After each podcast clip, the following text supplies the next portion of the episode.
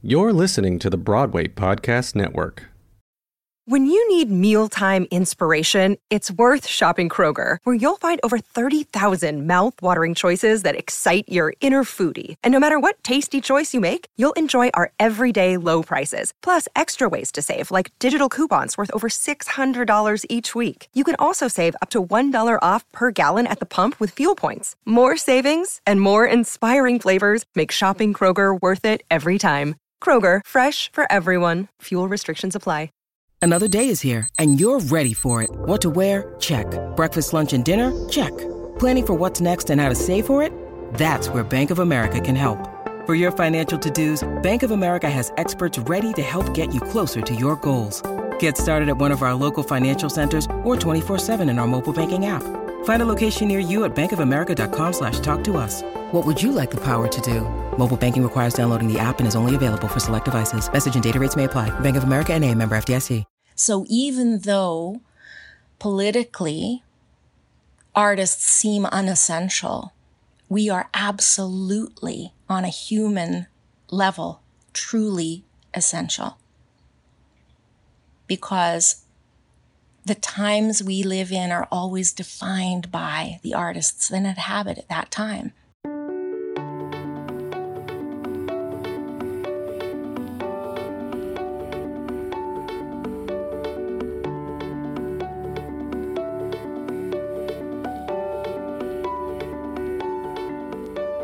Hello, it's Tony Howell, and I want to welcome you to Conversations with Changemakers. On this episode, we speak with Susan Eichhorn Young. She is most known as one of New York City's best voice teachers, but SEY is all things voice. She has three diplomas from the Royal Conservatory of Music at the University of Toronto, a Bachelor of Music from the University of Saskatchewan, and a Master of Music from London's Western University.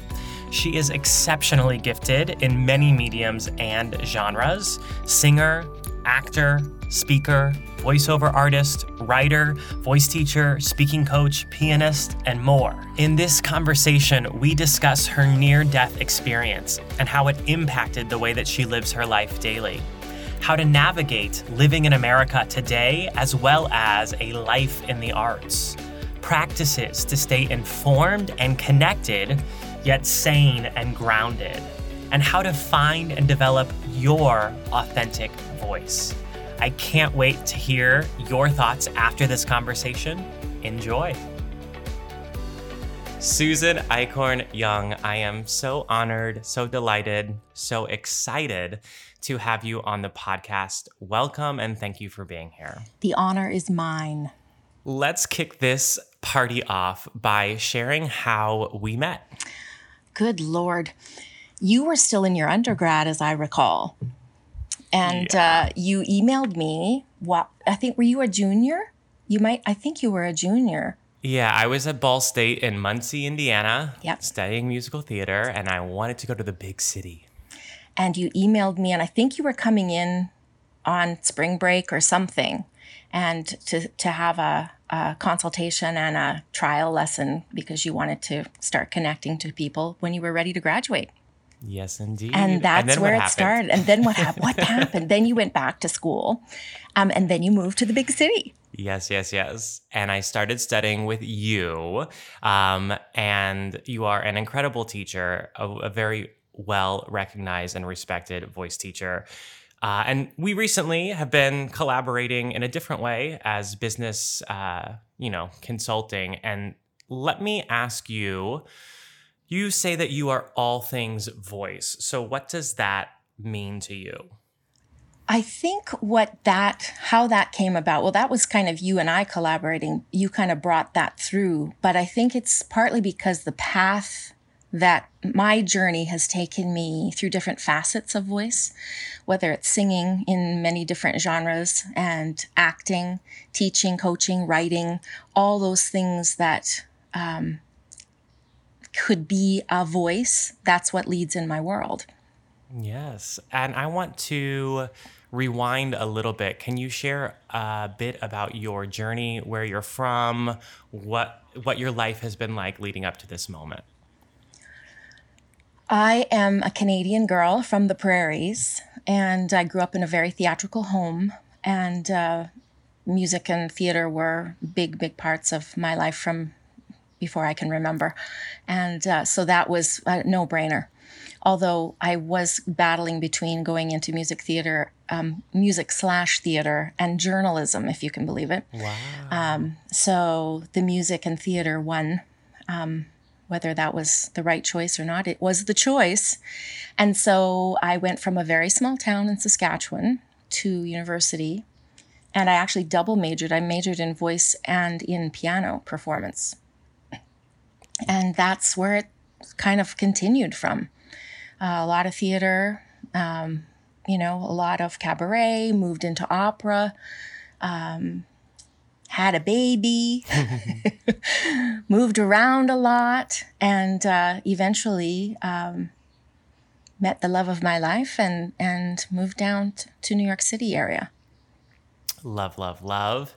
And I want to take a moment. I'm I'm taking you on a ride. I've given you some questions and I'm just going to be improvising with you. Absolutely. I want you to brag for a moment or at least just be transparent because what we're seeing right now I believe is a transition with many of the artists in our business. Not only the the coaches and the teachers that surround them sort of needing to pivot because of corona, but the artists themselves are starting to find alternative revenue streams. So, you are a successful entrepreneur for decades. Can you share a little bit about the business services that you've developed um, for Susan Eichhorn Young? In this time, are you talking specifically, like as we've pivoted, or just in, in a general overview? Well, let's start with how you started to make the shift from artistry to entrepreneurship. Um, you know, I think in a strange way, it was always sort of parallel. When one was waning, the other was waxing back and forth. So I kind of pivoted um, back and forth pretty consistently. Um, when Erin, my daughter, got to school age and we couldn't just take off and do things, then I started to teach a little bit more when she started to get into regular school and that kind of thing. Um, and then you know i went i went back to school in my third in my later 30s um, to do my master's degree thinking you know that would give me a little bit more um, sustainability on the academic side of things should i need that and then uh, you know think you just have to stay inquisitive and curious about what else is there what else could i do and uh, different things you know leading to different again, you know, where does the voice take you?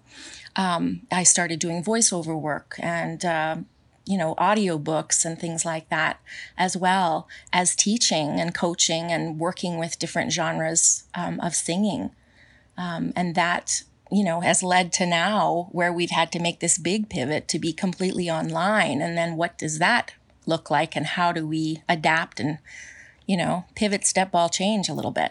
mm, and a shimmy, shimmy, shimmy. Exactly. Tell us now. So, how have you made? What pivots have you made, and and what would you recommend people consider that might be teachers or coaches? Well, we are all online, and you can't fight that anymore if you want to stay relevant um, in this time. Um, and what's what's exciting, I think, is that uh, I always have to say to my techno- technically um, literate people, my friends and colleagues, okay, explain that now in real people language. and most of you do. You most of you are great because you know those of you who are really great at at the technical things. Some of us, from an artistic perspective, it's just you know our brains go blow.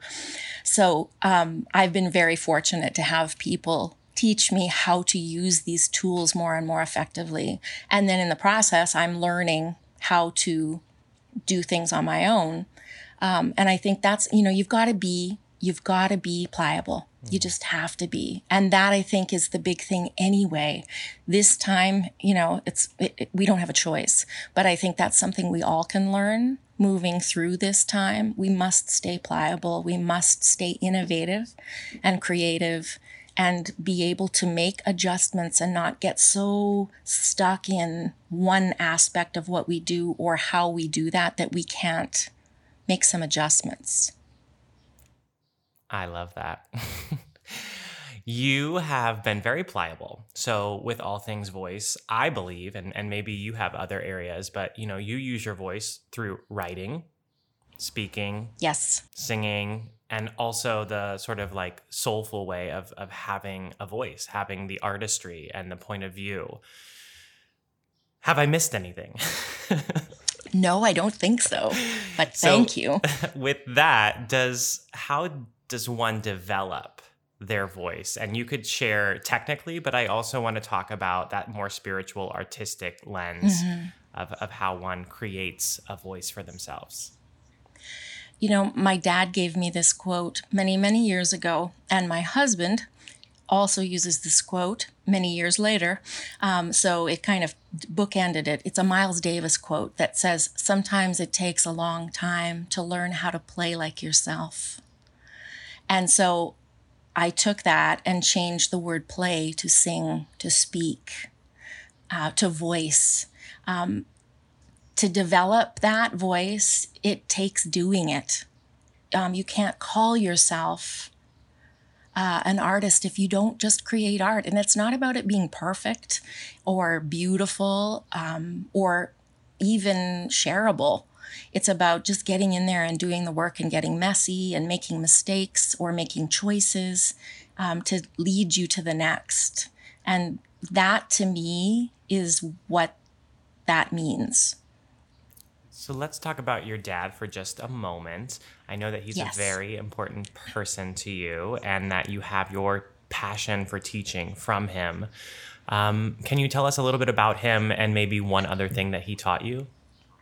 Sure. Um, he is still to this day probably one of my biggest teachers um, and daily even at this you know he's been gone since 20 2009 and uh, he was a prolific painter uh, he was an artist through and through, wonderful actor. In fact, he was also a tap dancer, Tony. Wow. Back in the day. He was a hoofer way back in the day. Um, and wonderful uh, teacher um, director, um, just creator. And I think one of the, th- I mean, he's taught me so much. I think the big thing I've learned from him is his ability to listen. He could hold space for anybody. I mean, anybody. And anybody that walked into his sphere that he would hold space for felt as if they were the center of the universe. And that trust in that moment, um, they all mattered to him.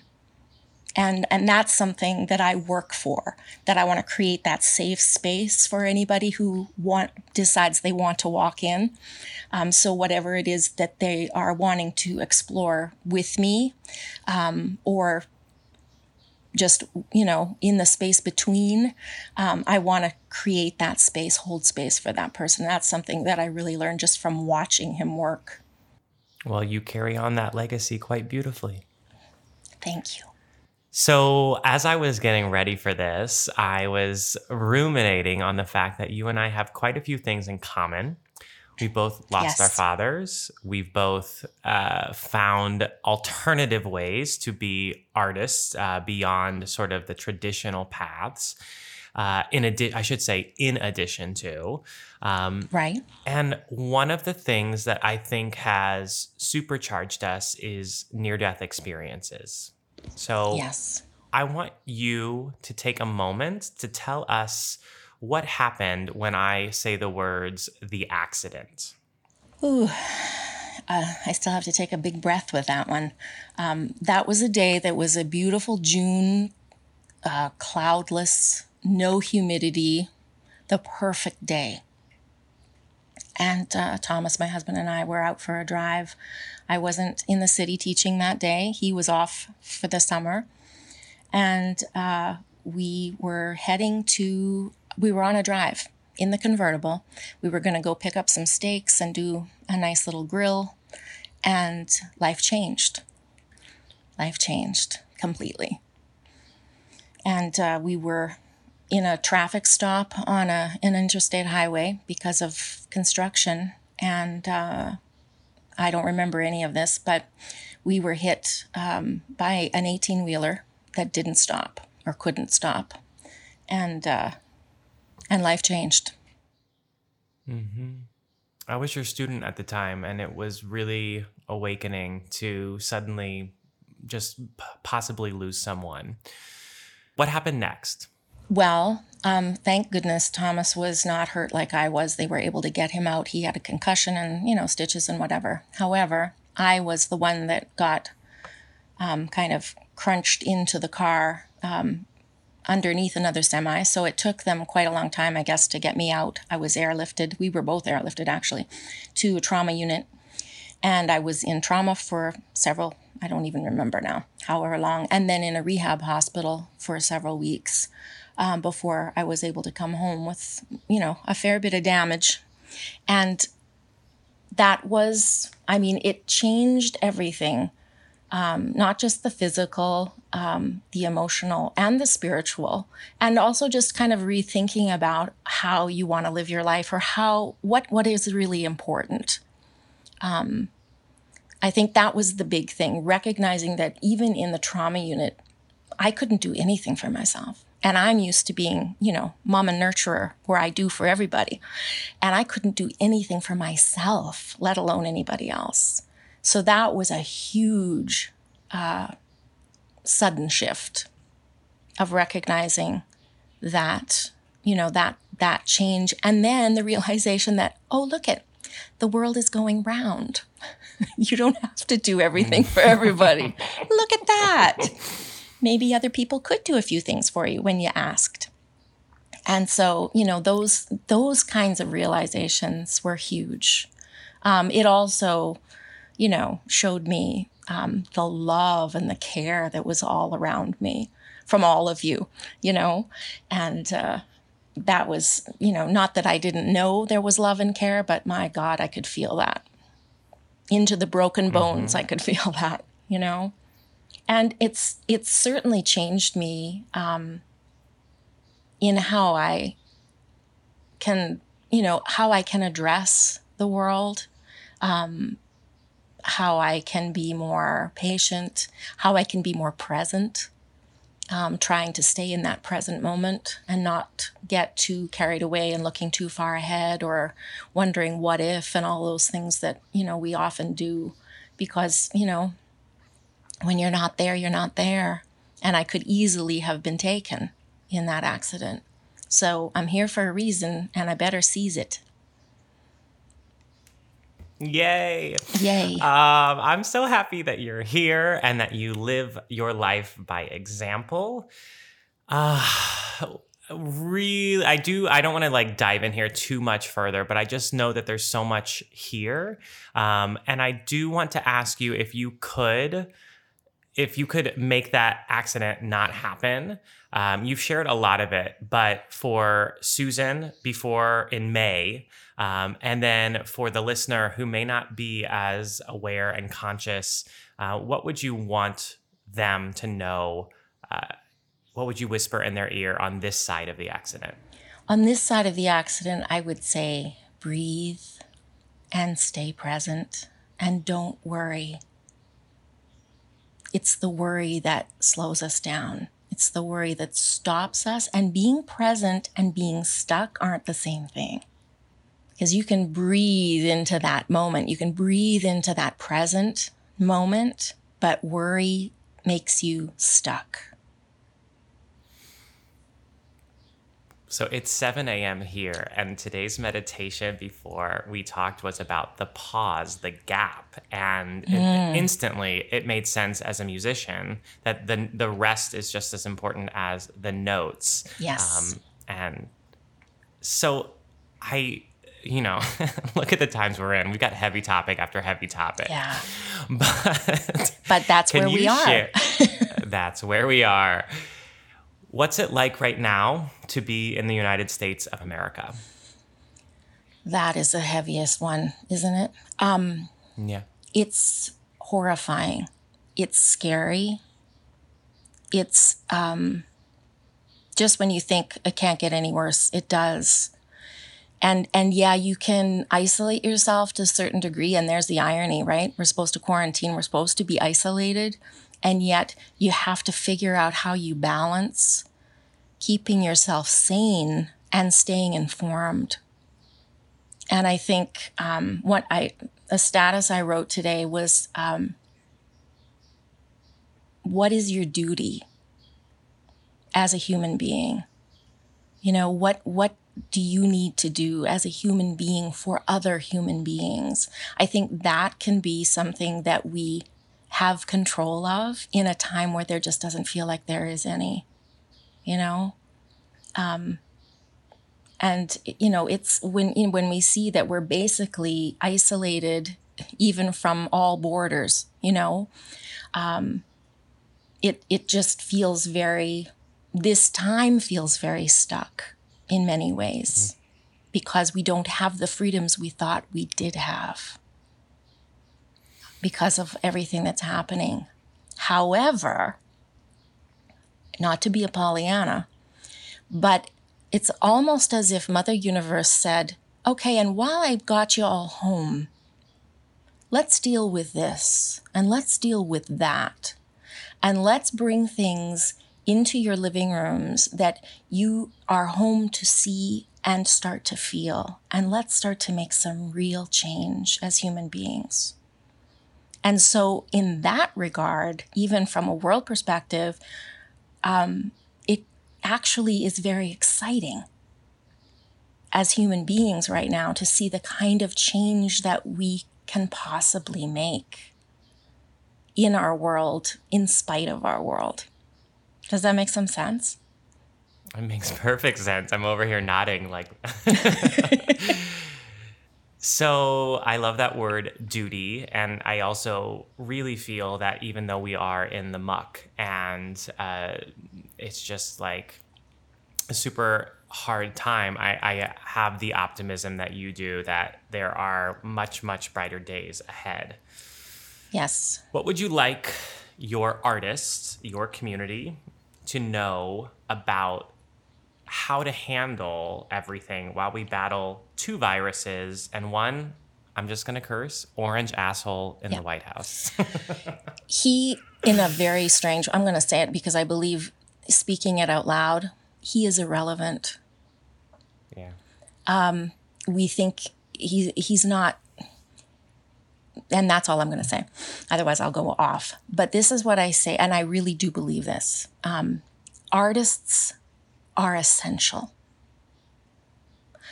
And they are needed and they define the times that we find ourselves in, no matter what that time is. Um, we are essential to how we live as a society as artists. We, we as artists are how we reshape our society and how we breathe life into that society. So even though politically artists seem unessential, we are absolutely on a human level truly essential.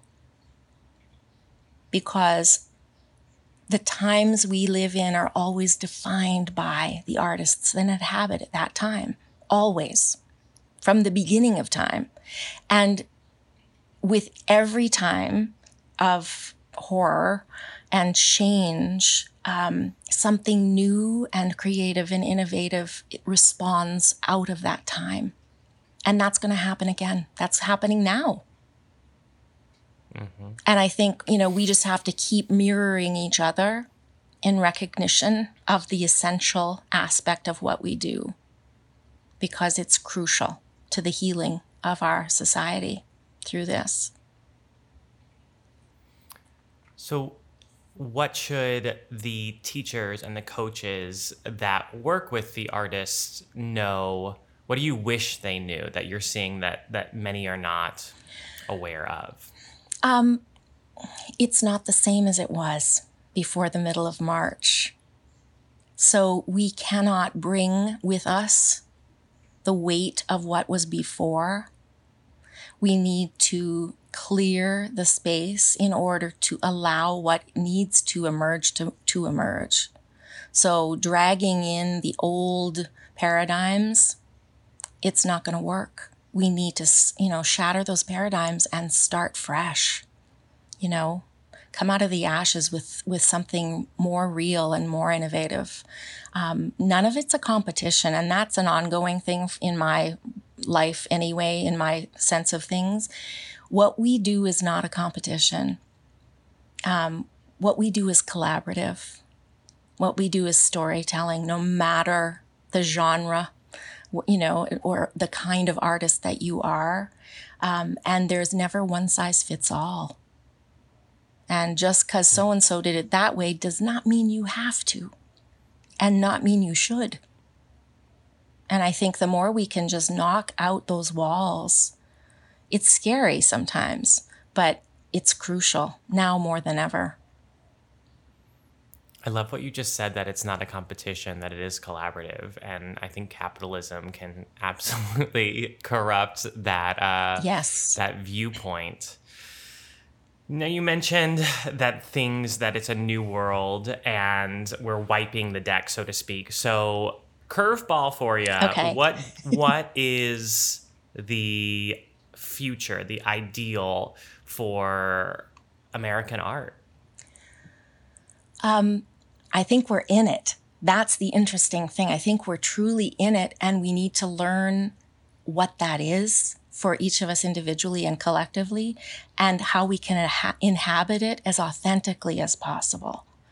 You know, how do we explore that before we send it out into the rest of the ether? Um, mm. And I think, you know, the authenticity of that is going to be um, what you know, how we create for new audiences.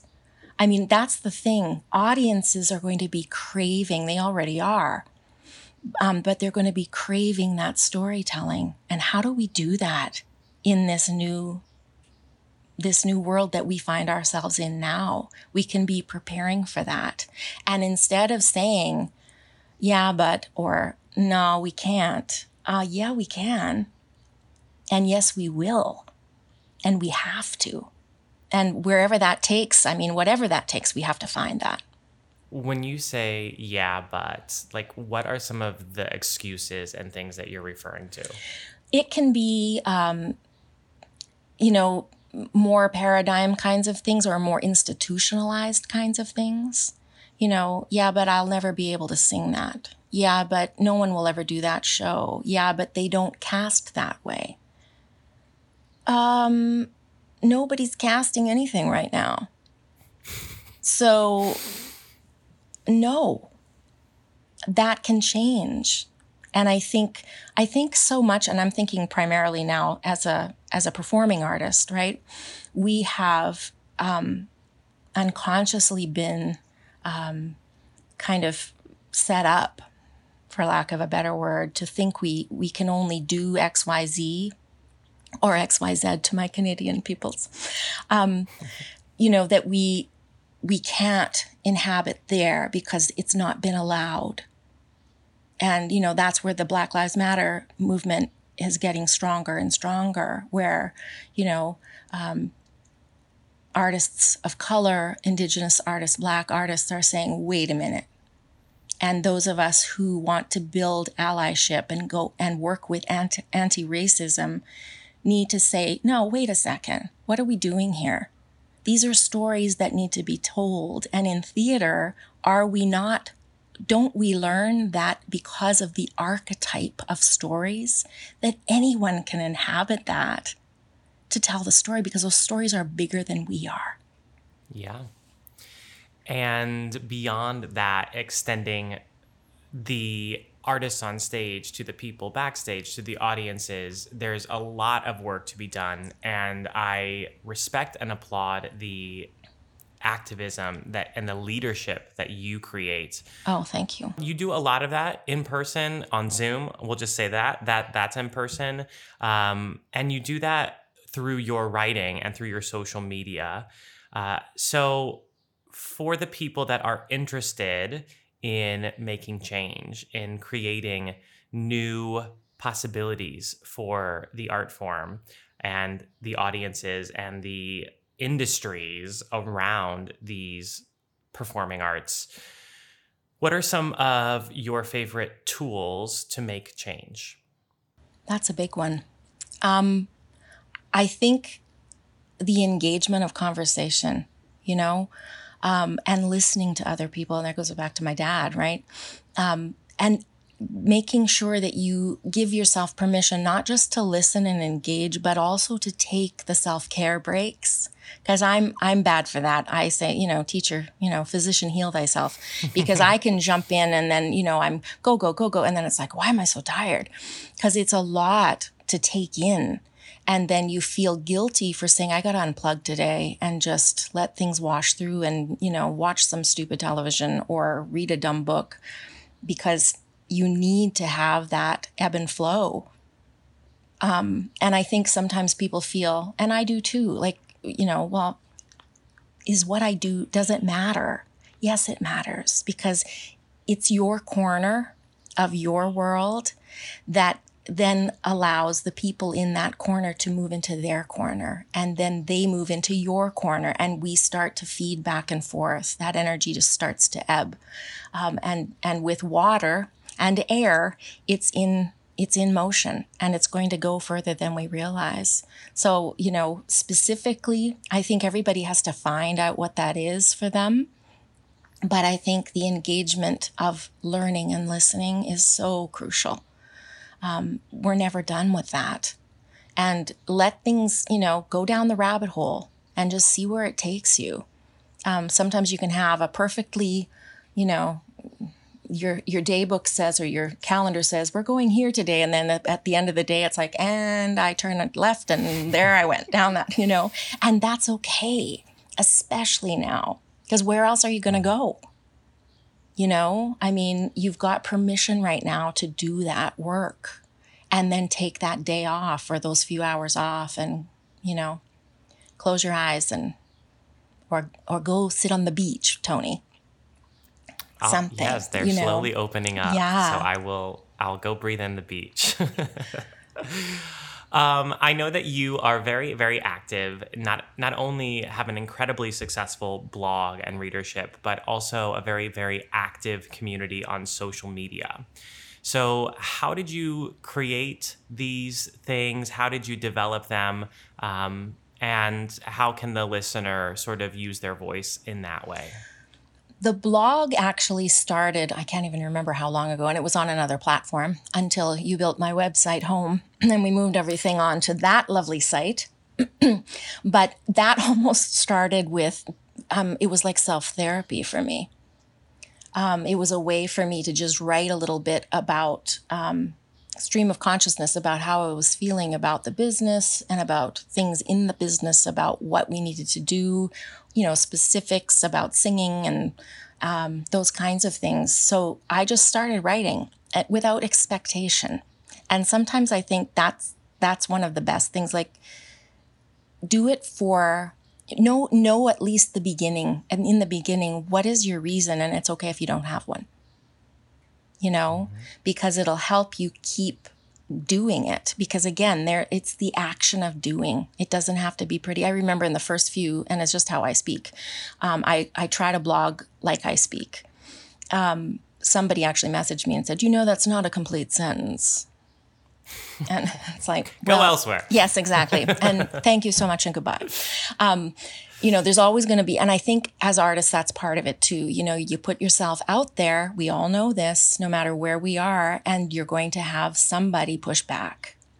And it's developing that space between, again, to say, okay, I can allow that to hurt me, and then I can do something with it, but I will not let it stop me from doing what I want to do. And I know with social media too, I mean, you know, um, I try to to post different kinds of things, and um, because I'm in so many different areas of the business, um, I do have a lot of corners that I play in, whether it's opera or music theater or whatever else. Um, so, you know, sometimes I go on a tear and I go on a rant, and other times I'm much more thoughtful. And I mm-hmm. think, you know, that's authentically me, and I'm not afraid to expose that. Um, I, I'm not afraid to sometimes not show the most the the most contained of myself. Let her rip. Exactly. And there will be a few F bombs in there from time to time. Well, I'm going to include all of your social links and additional resources in the bonuses with this episode. Um, I also know that this has come up a couple of times of finding the rest, finding the self care, um, listening, exploring, curiosity. So, can you share some habits that you've built in to your year, to your month, to your week, to your day? How do you take care of Susan Eichhorn Young? It's a constant battle, I'm going to tell you right now. Again, I know I don't always do, um, but I have found a meditation practice that I actually do daily. Um, that's something that I started um, after the accident well, yeah, just after while I was still in rehab. Um, and I didn't necessarily do it every day, but certainly now I am. Probably the last couple of years, it's been a daily thing for me. And that's how I start my day. Before my coffee, I meditate. Before wow. my coffee. You are intense. I mean, that's huge for those of you who know me. Um, and you know, I I write um, almost every day in some form. Um, I shouldn't even say that. I write every day in some form. Um, I read every day, and I'm I've always had uh, a crazy appetite um, for different types of uh, things that I read. So I have three or four things go always going at the same time, um, and I try to vocally ground every day. Um, that also is part of my meditation, but it's also part of my ability to get my breath and my vibration and my body to speak to each other. And that's something that I've done for a long time. But again, it was what, what really helped me reintegrate after the car accident as well. When you say you read multiple different things, is that news sources or are those books? It's everything. I read nonfiction and I read, um, of course, I read lots of blogs and, and you know, newspapers online. Um, I read a lot of fiction. Um, I read some business books. Thank you, Tony. Um, I do all kinds of, you know, so it really depends on just where my energy feels like it wants to go in any particular day. Um, so it, yeah, it can go a multitude of places. Sometimes I have to really focus that because I tend to, you know, stick too many fingers in too many pies and then the day's gone um, where I can have, you know, too many tabs open in my brain and I just need to focus in sometimes too. But I just love, um, I love the versatility of what's available to learn from. And as my niece Ruby would say when she was six, but Auntie Sue, I'm learning new things every day.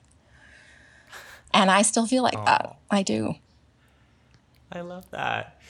I want there was something else and I was like I'm going to and I've forgotten it. So what was the final thing that you said that you do every day? We have meditation, oh, yes. we have I vocally ground. Yes. And so what I want to highlight on that is that you offer that to your singers, to your studio. Yes. Um so can for those that are not yet members of the studio, can you share what what does vocal grounding mean, look like, sound like?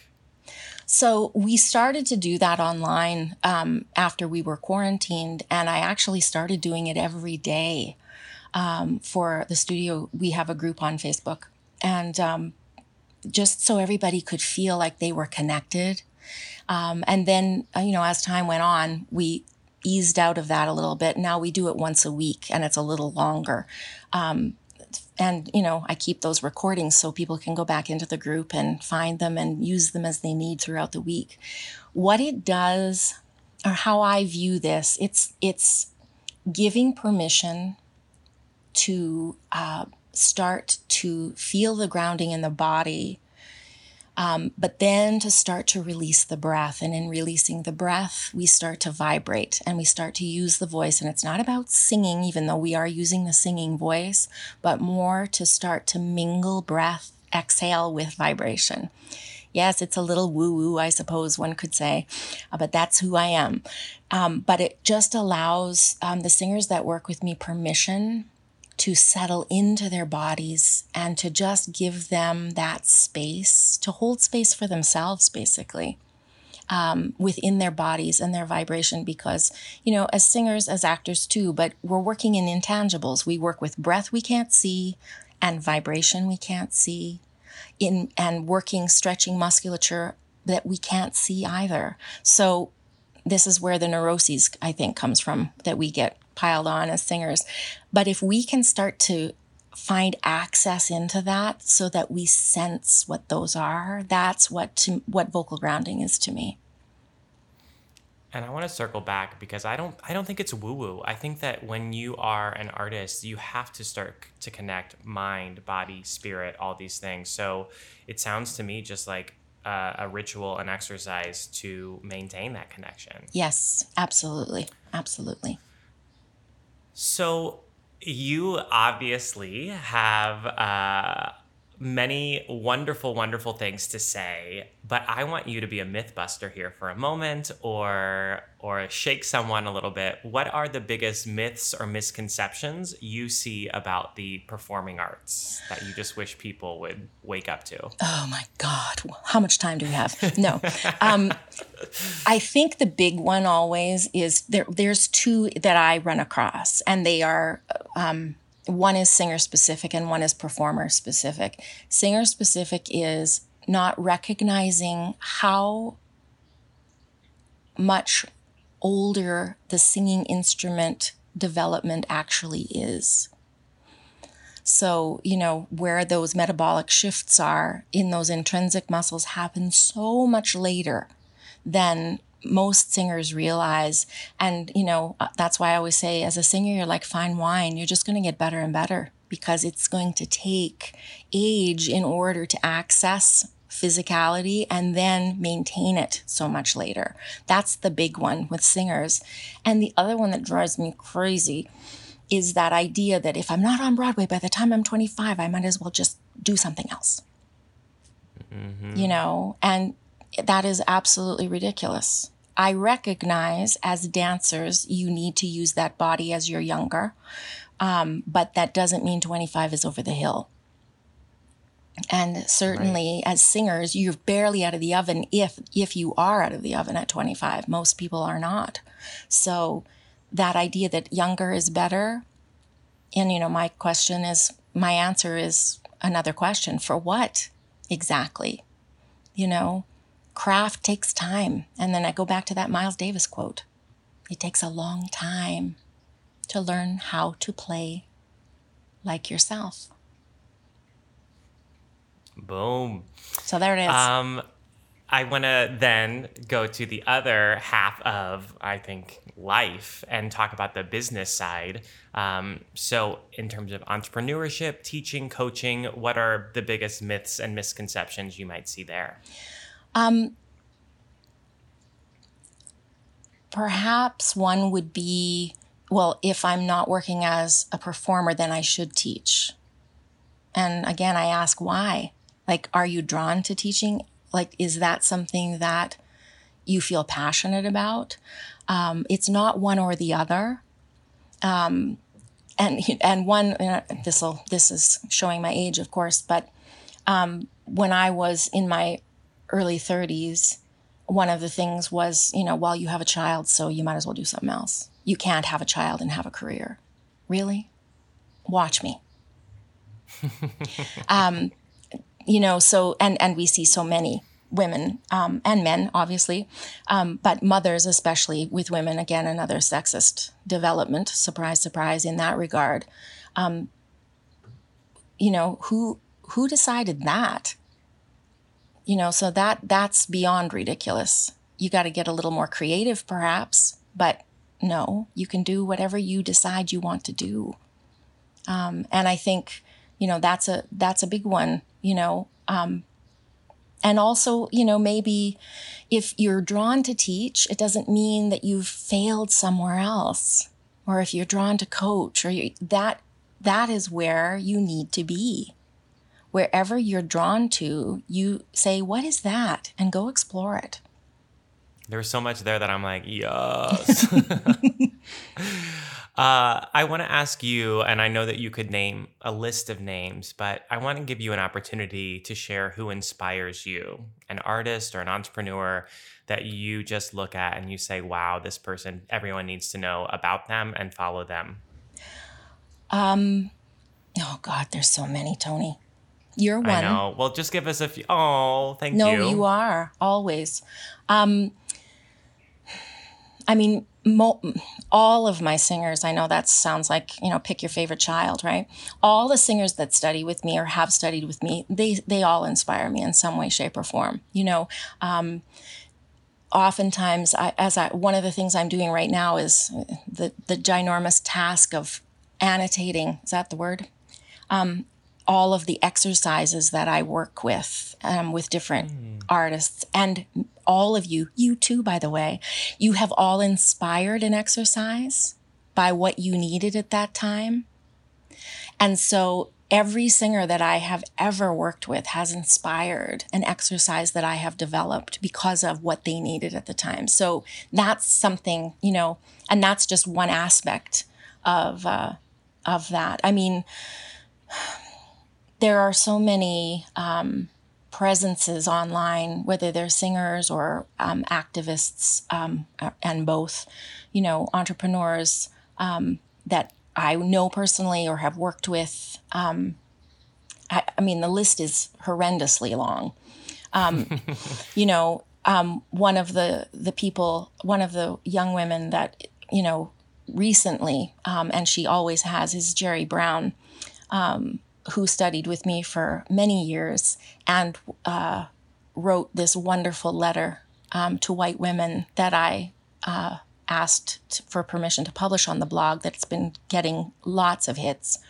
Um, and she is such an, a creative and innovative spirit. Um, she was there with Erin, my daughter, when the car accident happened to make sure we were cared for. And she kind of just said, okay, let's do this. And she's one of those kind, just take charge and get it done. Um, she inspires me daily. Um, you know, people like Jen Waldman, who have just done the pivot of all time to get everything online, um, she inspires me. Um, people like uh, Matthew Corozine, um, and and how he has moved into the online space and how creative he is. Um, Jen Lederer, another one who um, is a magical unicorn and wonderful person. And people like uh, Rachel Rogers, um, mm-hmm. who's an incredible entrepreneur and inspiration. But writers like Brene Brown, we all know um, Glennon Doyle, who wrote Untamed. That's one of the ones I'm reading right now. Brilliant writer. And someone, another writer that I've always loved, um, Sue Monk Kidd, who wrote um, uh, I'm reading a book right now called um, The Book of Longings. She writes so incredibly poetically and so passionately. I mean, her her ability to weave a story is just multidimensional. So, and these, you know, from all different walks of life. I mean, I've got, you know, my Broadway Tony Award and nominated people like Lillias White and Melissa Errico, who inspire me daily to you know, some of my younger ones like Ciara Renee or Kayla Davion, um, James Lane. I mean, so many of these people, and I, I hesitate to say their names because I'm missing so many. Um, yeah, you know, I know it's a tough, tough question. It is, but there's just there's just so many. And then my daughter inspires me. Um, you know, my husband inspires me. My family inspires me. I mean, there's just I, I look for that. I don't I don't shy away from being inspired. So I find it everywhere. You know, that's kind of that's my dad. Hmm. Yes, you do. And it sounds like I'm going to link to as many of those names and people. And, uh, you know, if we have forgotten anyone, we can also include them as well. Um, so the next thing I want to ask you is what's coming down the pipeline? What's ahead for you? What can we look forward to? Well, I mean, I'm doing it day to day, right? But I am um, I'm doing more writing, and maybe there will be a book at some point, and I'm going to say it out loud right here with you.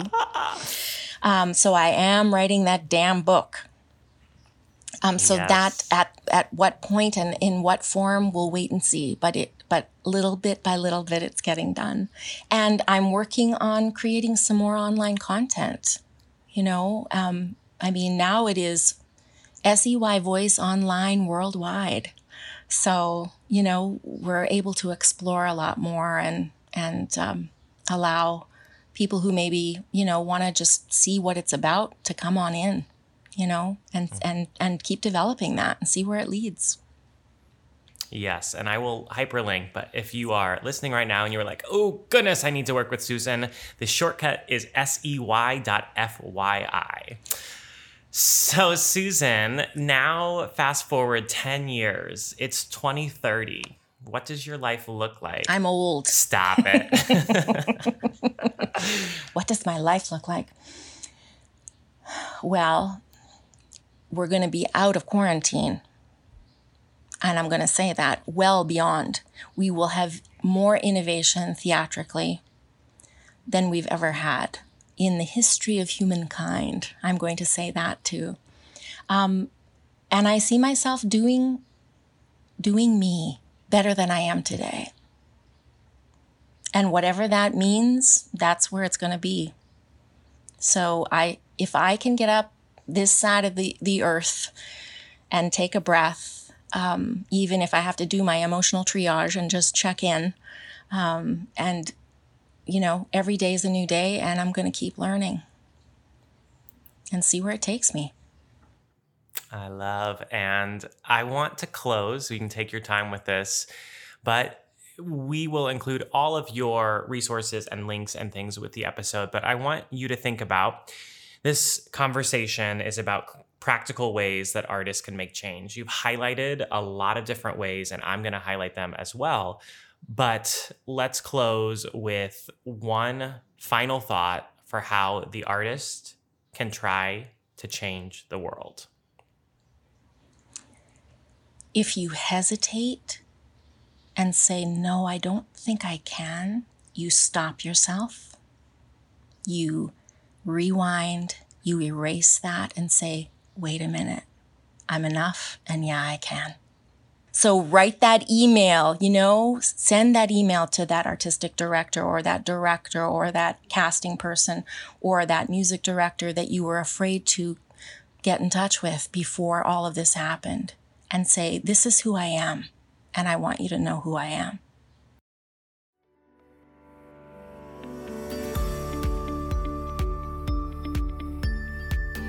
Mm. Thank you, Susan, and thank you for listening. I want to highlight just a few things she shared. She mentioned early how the accident changed everything. Her life changed instantly. So I ask you, how can we begin to live with that mindfulness and the same sense of purpose without physical trauma or a global pandemic? What is really important? What is your duty right now as an artist and as a human being. Where does your voice want to go without getting stuck in old paradigms? How can you be pliable, innovative, creative, make adjustments, or follow your curiosity? And that last part, once again, this is who I am, and I want you to know who I am. Susan and I would both love to get to know you and hear what you thought. So take a screenshot right now and share your takeaway with us. Be sure to tag SEY Voice and Tony Howell to make sure that we see it. Now, if you want to learn more, then pivot, step, ball, change, shimmy, shimmy, shimmy to the link in the description of this episode. I've gathered a list of the resources Susan mentioned, alongside fun photos, videos, audio, and more. Now, if you are listening to this conversation in real time, make sure that you're signed up for the life changing magic of email excellence. I'm teaching this free class the week of July 27th, and it covers digital wellness, inbox management, and writing emails that pay your bills. Otherwise, never fear. If you want to hop over to tonyhowell.me, you can always get my free brand bootcamp. Make sure that you go to sey.fyi if you want to learn more about Susan or send her a message at SEY Voice on social. Thank you so much for listening to Conversations with Changemakers. Now, please go out there and use your work to change the world. Maybe you and I can have a conversation about it very soon.